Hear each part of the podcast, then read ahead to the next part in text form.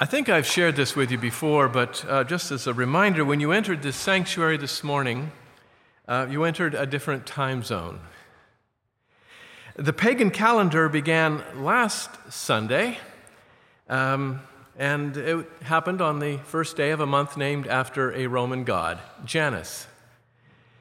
But our Christian calendar celebrated New Year's Day uh, on the first Sunday of Advent. And so we are well into another cycle through the biblical story as we live into the story into which we have been baptized with the community called church that continues to be shaped by reliving this story year after year as we cycle through it. Now, this, that makes this Sunday even more significant. Um, as Beth was introducing it, it is the Sunday after Epiphany. I, I hope many of you uh, feasted and celebrated last Friday, January 6th. Christians have a lot of days we can feast and celebrate. Uh, and there, there are many variations in the first couple centuries of the church um, with regard to the celebration of January 6th. Um, they usually worked around events in Christ's life, uh, like, for instance, the visit of the wise men and the baptism of Jesus. These were celebrated on January 6th, long before December 25th became Christmas. Actually, uh, early Christians downplayed the day of physical birth. They instead celebrated uh, the day of their baptism, which was their rebirth, or um, the day of a saint's death, which, if you will, is kind of a, a graduation ceremony.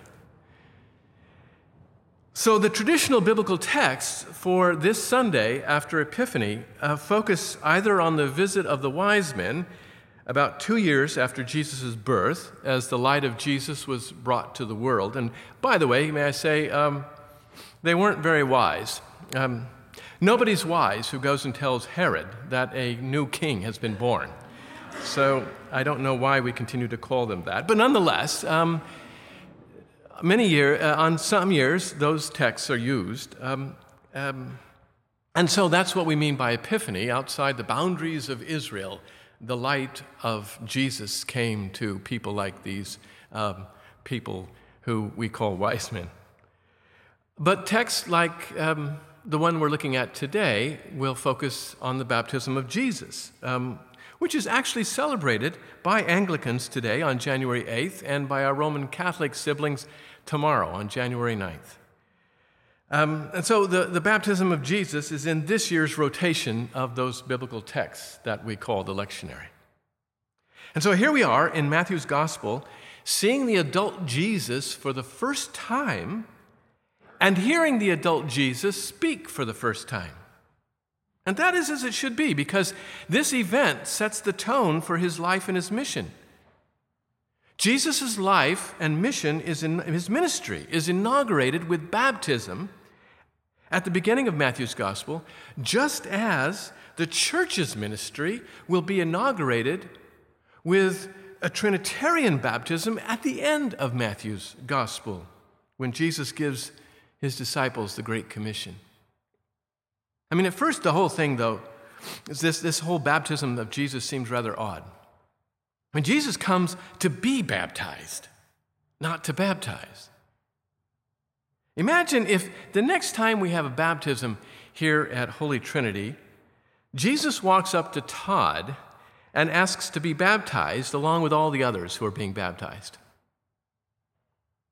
Now, if you're imagining uh, Todd eating locusts and wild honey, you've taken the analogies too far, but nonetheless. Um, it would be a very strange thing. I mean, just imagine this scenario. I mean, John the baptizer must have thought, well, this is awkward. And even stranger is the reason that Jesus gives John the baptizer for what he's about to do. He says, Let it be so now, for thus it is fitting to fulfill all righteousness. Now, there's a lot of ink that's been spilled trying to figure out just what Jesus meant by those words. Some say it's his way of saying, I have to do the will of God more than anything else.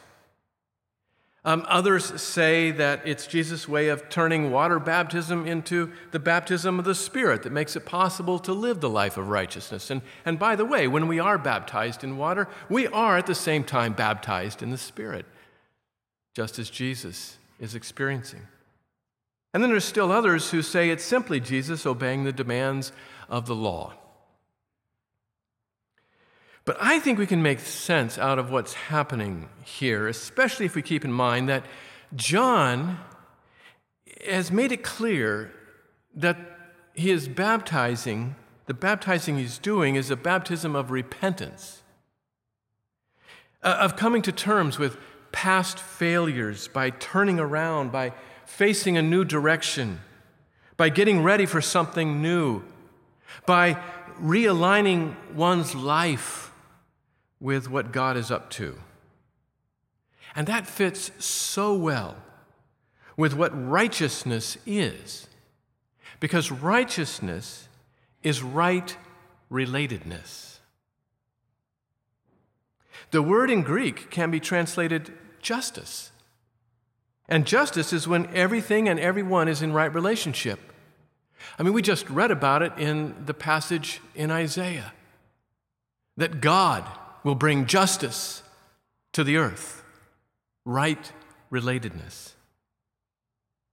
And so the righteousness that God requires is simply for everything and everyone to be rightly aligned as God intended. So repentance, what's going on here at this baptism, repentance is the beginning of this realignment of the establishment of right relatedness, this righteousness. And it's something that God invites us to do in cooperation with Him. Because notice that Jesus didn't say, It is fitting for me to fulfill all righteousness. He said, It is fitting for us to fulfill all righteousness. So essentially, John is saying this, Jesus is saying this. John, let's do this thing now. Let's get it started.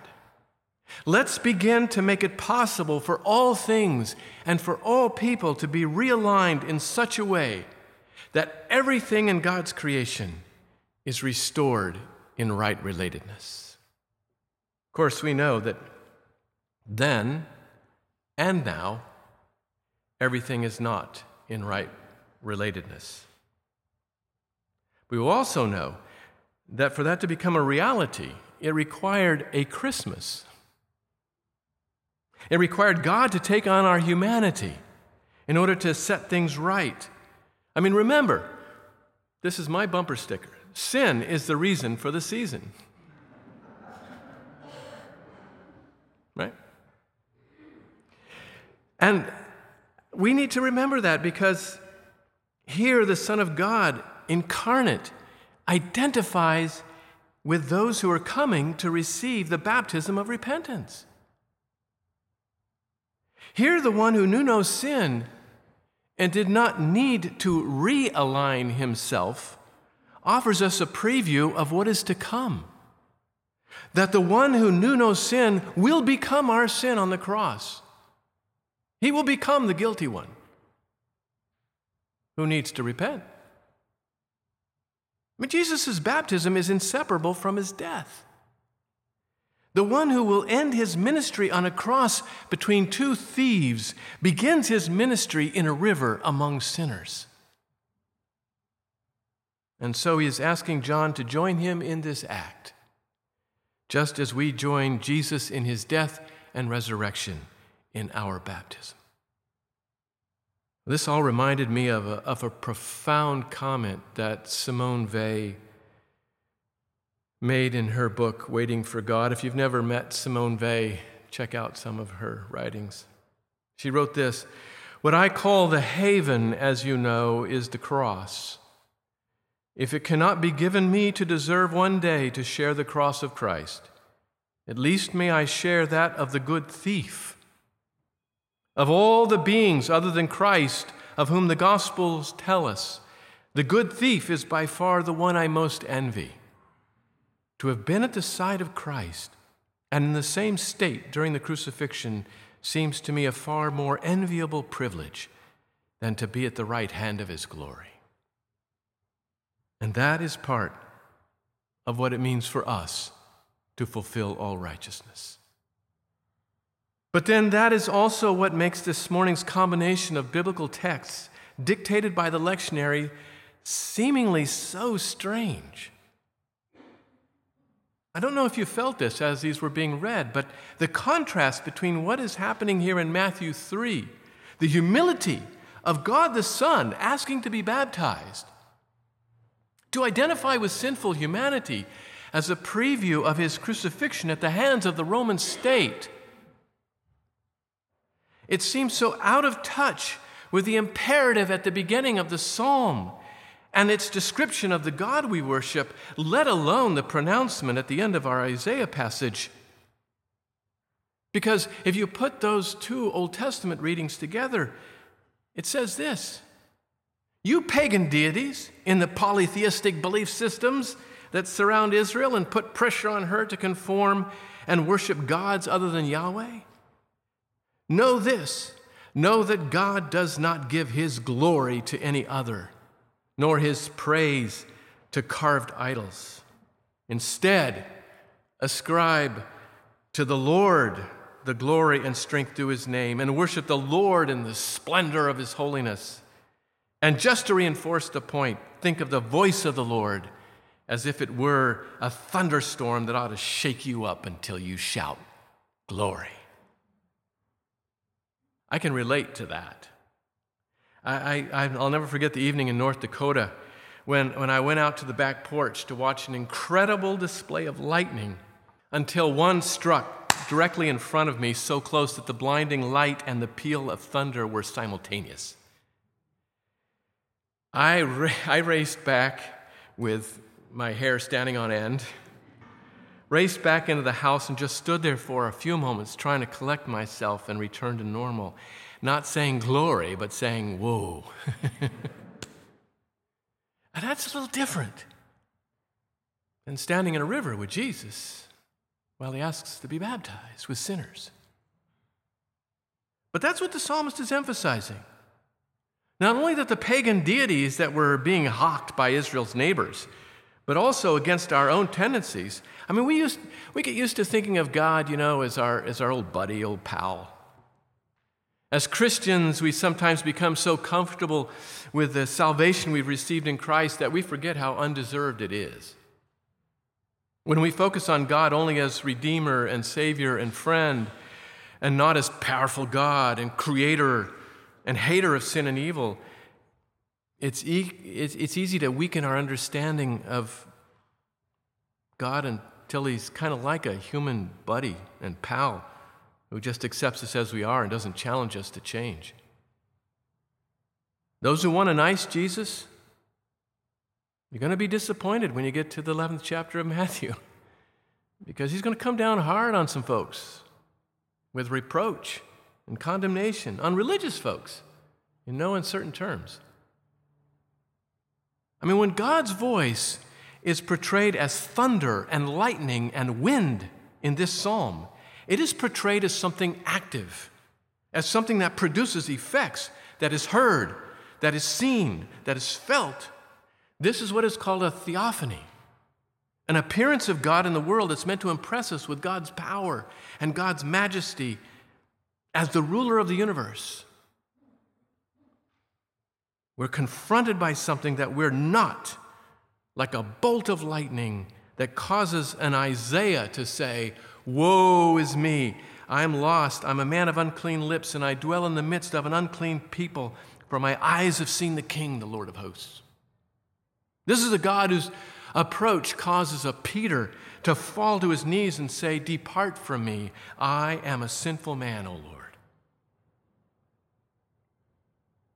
When we really see God as he is, his power and holiness displayed, our appropriate response is to get on our knees in acknowledgement of just how far our lives, even at their very best, are removed from His holiness and how undeserving we are of His love. His kindness, His salvation. That's what we do each week in our prayer of confession. So, this is seemingly an odd connection on this first Sunday after Epiphany. A psalm's loud and powerful theophany that breaks the cedars is linked with the gospel's quiet and humble epiphany in the waters of the Jordan. The voice of Yahweh in the thunderstorm is announcing, This is my cosmos. But it's paired with the voice of the Father at the baptism saying, This is my Son. Two go together, though, because only the God who created the water in which God Himself is baptized has the power and the authority to set everything back in right relatedness. In fact, we're reminded by our scripture readings this morning that God meets us in and through the waters that God made in the first place. God meets us in the mundane reality of the world that God created, like the water of a river or a baptistry. God takes bread from grain and, and wine from, made from grapes and, and makes them be for us the body and blood of his Son. In other words, the Christian life isn't simply some, some inward subjective experience, some pious feeling. And God isn't just my chum old pal. But at the same time, remember what, what season launched us into Epiphany the celebration of a God who came to us in human flesh. God with us in a human body. I mean, we're plunged into a real tangible world of water and soil and creatures and human bodies, the kind referred to in the psalm that responds to God's voice. And, and that is what the very tangible aspects of our worship remind us of. The kneeling that puts us in a bodily posture of repentance, the open hands that symbolize that we receive God's gift of salvation the wine and the bread by which we actually feel the touch of Jesus in our bodies. And in all of this, God invites us to align our lives with His agenda in establishing the right relations that He intended for this world in order to fulfill all righteousness. One final thought. Only two times in Matthew, Mark, and Luke does the Father speak directly to the world? Only two times. Here at Jesus' baptism and at the Transfiguration.